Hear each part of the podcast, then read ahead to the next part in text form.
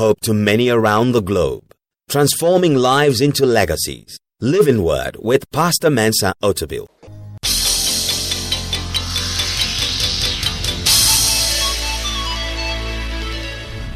And now, today's word.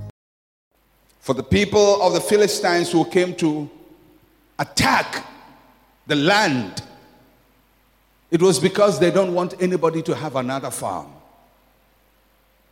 They said in their hearts, I suppose, if this farm succeeds, another person will have a farm, another person will have a farm, another person will have a farm, and pretty soon everybody has a farm, and, and, and they're going to be prosperous and they're going to be mightier. So, in order to stop the success story from spreading to many people, kill the one who starts the success story. And remember this whenever you are the first to start anything successful, you will come under intense attack. Whenever you are the first in any endeavor, whether the first in your family to build a house, the first in your family to have a wedding, the first in your family to go to university, the first in your family to travel abroad, the first in your family to have children, whatever you are the first in, you come under special attacks.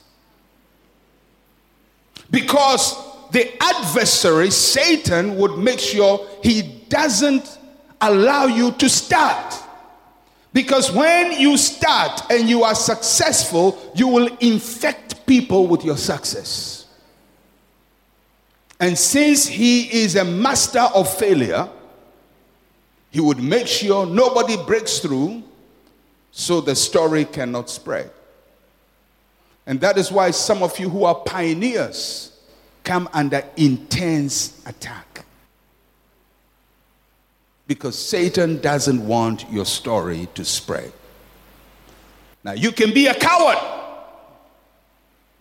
and run from your lentil field, or you can be like Shammah and position yourself to defend your lentil field. Even when people have abandoned you, you have to consider that what you are protecting is not only for you, it's an inspiration to people after you. And you have to defend. Some of us have to be successful so the pattern of failure in our families will change. We have to change our family story, our family history. Some of us come from families where nobody has built a house and you are the first one attempting to own a house, and you are coming against hell itself. You have to be like Shammah. You have to stand and say, if everybody flees, my grandfather ran from this farm, my father ran from this farm, my uncles have been running from this farm, my aunties have run, but I will stay in this place. I will win the victory so the story of my success will get to the next generation. You have to defend your portion. What God has given to you, don't let it leave your hand. You must defend it. You must fight. You must resist. And you must win this battle. Because it's not just about you, it's about generations after you. When some of us were starting charismatic churches, we came against intense pressure. Now, anybody can get up and start a church and call it any name and go scot free. Why do people lose their portion? Why do people lose the thing that God has blessed them with? Why do they lose it? I'm going to give you four reasons. First, because of discouragement by reason of the attacks.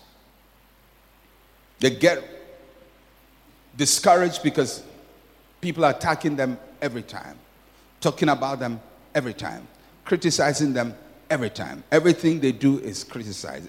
Everything they have to achieve, they have to fight to get it. And so they get discouraged. And sometimes you look at other people who are getting what you are looking for without any fight. And for you, it seems as if for you, everything is a fight. You see, we are all fighting different battles. What you are fighting is different from what they are fighting. They too, something else may be difficult for them, which is easy for you, but you also have a point where almost everything is a battle and you have to fight. Sometimes for your health, you look at people who are well, they mistreat their bodies, they are well. They, they drink, they are well. They smoke, they are well. They overeat, they are well. You take a little sugar, you are in trouble. A little fat, you are in trouble. Every little thing, it's as if your everything is a battle, and you get discouraged and you leave the battle. But remember, you have to win that battle. For those coming after you who are going to be faced with this same giant, if you leave the giant unconquered, your children will have to come and fight them. You have to deal with them in your time. Secondly, people lose their portion because of diverted focus and attention. Sometimes, as people go through life, their focus and attention leaves. They start pursuing diff- different things. And as a result, they lose what God has blessed them with. And it happens in so many ways, you know, even pastors. Somebody believes he's called of God, starts a church, church is doing well. For a year or two, church is doing well. And then all of a sudden, he gets diverted. Diverted with so many things. Some people get diverted with traveling. And a pastor can travel for six months and leave his church. Because, you know, talking to the same people is, is boring.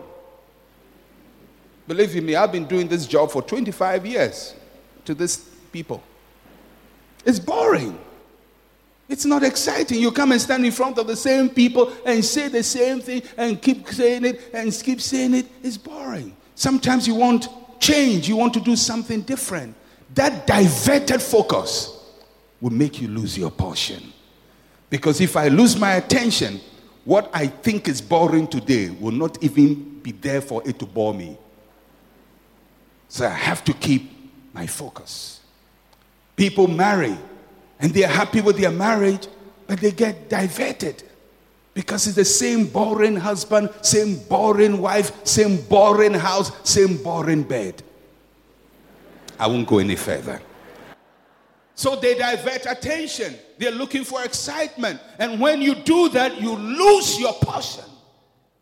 Remember what God has blessed you with and keep it because you're not just keeping it for yourself, you're keeping for those coming after you. Diverted focus and attention, diminished passion and interest. People lose passion, lose interest, they're no longer passionate. One of the things I pray to God about is never to lose my passion for preaching.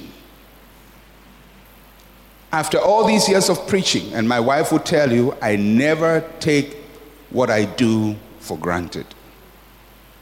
Never. I never get up one week to say, oh, this week, let me just go and say something. Never. The same energy, as a matter of fact, the energy is even going higher. I devote more time now preparing to preach than I used to do when I started. Because this is what God has given me. If I lose the passion, take the people for granted, come here and just tell them Anansi stories, I will lose them. And then I will realize after they are gone that getting them back is more difficult than getting them in the first place. It's like everything else. You have to be passionate and keep it. Fourth, people lose what they have because they disdain their gifts and their callings. They disdain what they have. And many times they do that simply because they are comparing themselves with other people. Somebody will always have what you don't have. I think you have to come to terms with that. Listen to me, married people. In your eyes, your husband is the best. But believe you me, there are nice guys out there. In your eyes, your wife is the best, but believe you me, there are nice girls out there. The fact that you like what you have does not mean that nothing will be there that is also good. And if you despise what you have, you'll be interested in something else. If you despise your own business, despise your own church. As a pastor who had a program in his church, this is a true story. Ridiculous but true. Program in his church. He re- invited a guest speaker.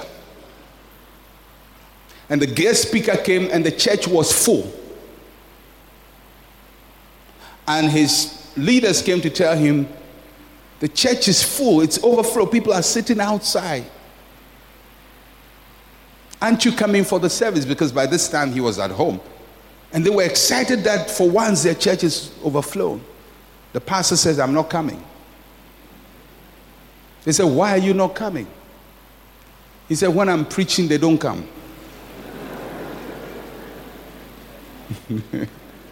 now that I've brought somebody, they have come.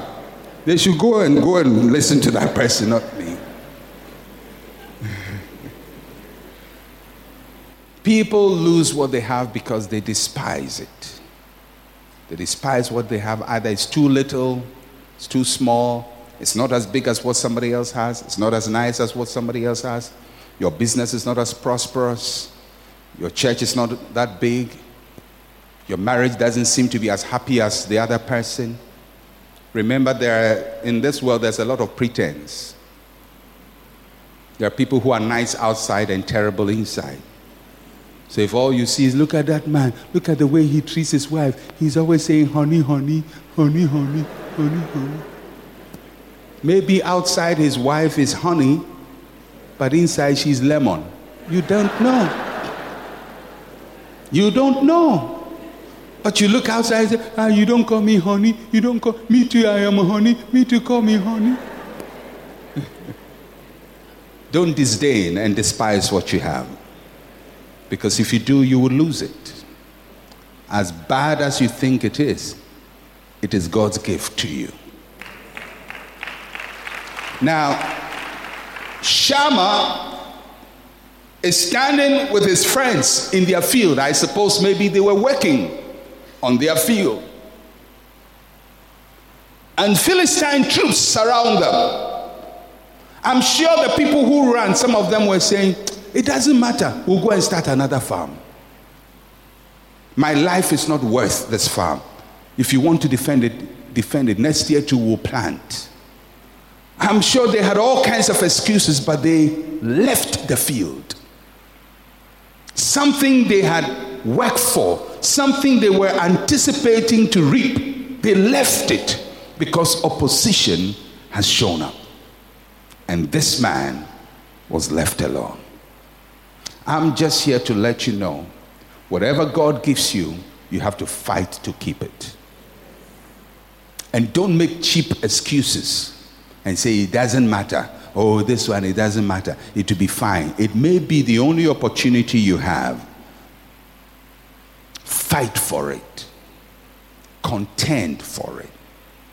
I'm going to take you through how this man fought for and defended his portion. I'm going to show you three things he did. Let's look at his defense strategy, Shammah's defense strategy. What did he do? If you read verse 12, the Bible says he stationed himself in the middle of the field, defended it, and killed the Philistines. So the Lord brought about a great victory. I like how it ends. It says, So the Lord brought about a great victory. But throughout, it doesn't say the Lord was the one who defended it, the Lord was the one who fought, the Lord was the one who killed the Philistines. But in the end, it is God who gets the glory. It gives me the impression that what was at stake was the glory of God. What was at stake is who gets the glory. If you win, God gets the glory. If Satan wins, he gets the glory. May I just suggest to you, my friends, that what is at stake is not even your reputation or your business or your marriage, it is the glory of God. It is the glory of God. You may think it's your own battle, you are fighting your own battle, but it is God's glory. If that business succeeds, God will get the glory. And God knows you will give him the glory. And Satan wants to make sure you never give God the glory. It is the glory of God. This is a spiritual warfare you are fighting in the name of the Lord. Three things that he did. Number one, the Bible says he positioned himself in the middle of the field. He positioned himself in the middle of the field, not outside the field, in the middle of the field. Where you position yourself is very important. How you position yourself in relation to what you have is important. What does it mean that he positioned himself in the middle of the field? It means he acknowledged his inheritance. He was saying, This is mine. This is my blessing. This is my field. This is mine, and I'm not going to leave this place. He positioned himself in the middle of his field. He acknowledged, This is mine. This is my inheritance. This is my blessing. This is what God has given to me. It also means he accepted personal responsibility personal responsibility. What Shammah was saying was if you are gone, I am here. If I die, I want to die trying to rescue this field. If I die, I don't want to be die in the hands of the Philistines in a strange land. I want to die in my field. It's personal responsibility. You may never have people supporting you, my friends. Sometimes in life, you struggle with no help. Nobody will help you. Nobody will come and encourage you. If you're looking for encouragement, you may never get it. It's your own struggle. You must fight it. It's your fight. Nobody has been called to fight your fight for you. If you want to break through in life, it's your fight. That business you started, it's your fight. And if you go to people asking them for money and they don't give you, don't get angry with them. It's not their fight, it's your fight. That marriage, it's your fight. That health problem you have to be well, it's your fight. The sickness is not on anybody. If you don't accept personal responsibility, Nobody's going to fight for you. Sometimes I see people fighting things, but they don't take personal responsibility. Sometimes even people are fighting health problems. They go to the hospital and you ask them, What does the doctor say? They say, ah, I don't know. What did you ask him? The doctor says, Ah, uh, it looks like something. And, and people say something like, When I ask the doctor, he gets annoyed. Yes, because he's not the one who is sick. You are the sick one. If he's annoyed, put pressure on him because it's your body. And if it's your body, take personal responsibility.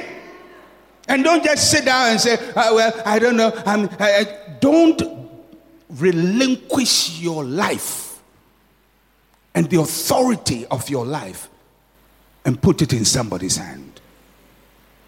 Nobody can care for you like you. Take charge of your life. Position yourself in your inheritance. Stand where God has placed you. It's your marriage, it's your life, it's your children.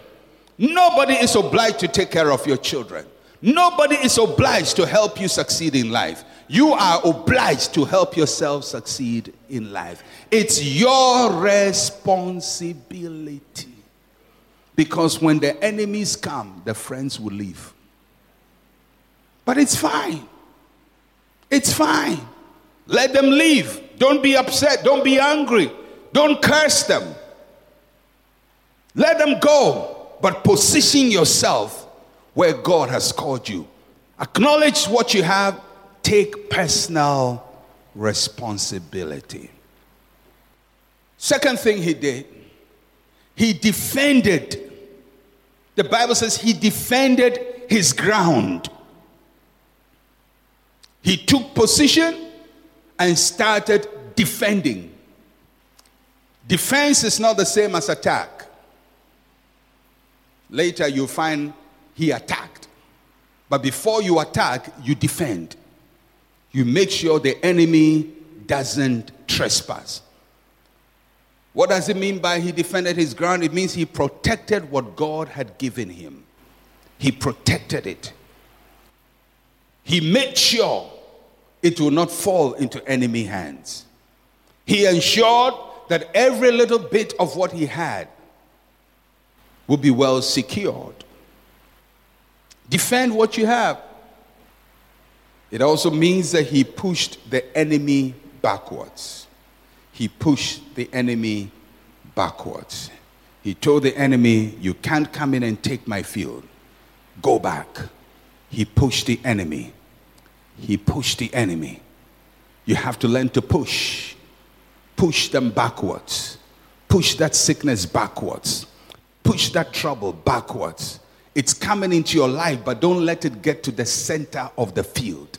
Because if it gets to the middle of the field, it is the owner of the field. And that is why he positioned himself in the middle and defended from the middle, pushing them outwards because the middle was the center of his possession. He defended his ground. Third thing, the Bible says he killed the Philistines. That means he attacked. You don't defend and kill. If you kill, it means he attacked. He went on the offensive. He went on the offensive. He started going against what was attacking him. It's not enough to defend, you have to also know how to go on the offensive. Don't just leave yourself to be attacked at will by people. Everybody feels like talking rubbish to you, they come and talk rubbish to you. Everybody feels like insulting you, they come and insult you for free. And you say, As for me, I'm a Christian. It's okay. I give it to the Lord. Don't let anybody take your Christianity as a sign of weakness. And don't let people walk on you as a doormat because you are a child of God. You are born again. Every time you, you want to be strong, they'll say, Well, but your Bible says, and they, but they attack you and they don't quote the Bible. You have to be strategic. What does that mean that he attacked the Philistines? It means he eliminated the threat to his inheritance. He made sure that field will be secure. And you have to make sure that field that God has given to you is secure. This year, as we talk about breakthrough, you will have a portion. But when you have your portion, don't lose it. Don't get a portion in January and lose it in March. Don't get a blessing in August and lose it in December. Don't get your breakthrough in 2010 and lose it in 2011. Whatever God gives you, you must fight for. You must defend and you must protect. I think there's a major problem. It's all right. It also means, we'll proceed. It means also that he exalted the name of the Lord. Your victory is God's victory. Your success is God's success. Your breakthrough is God's breakthrough. Your favor is God's favor. When God wants to magnify himself in the earth, he can't just be in heaven and magnify himself. Who sees it? Nobody. He can't magnify himself in the skies. If God wants to magnify his name, he has to do it where people see it. And he does it in your life, in my life. When we win the battle, then people know the God we serve. When we get that breakthrough, then people know the God we serve. When we rise on top, then people know the God we serve. I pray and I trust God that whatever portion He has given to you, whatever you hold in your hand, you would not lose it, you will defend it, you will push the enemy backwards, you will eliminate the threat, and the portion you have grown, you will live to eat the fruit of your labor. You will not die prematurely, you will not be cut short prematurely, your success will not be taken away from you. You will live to enjoy your success for your children and for your children's children. In Jesus' name, amen and amen. Give God praise. Somebody, hallelujah. Amen.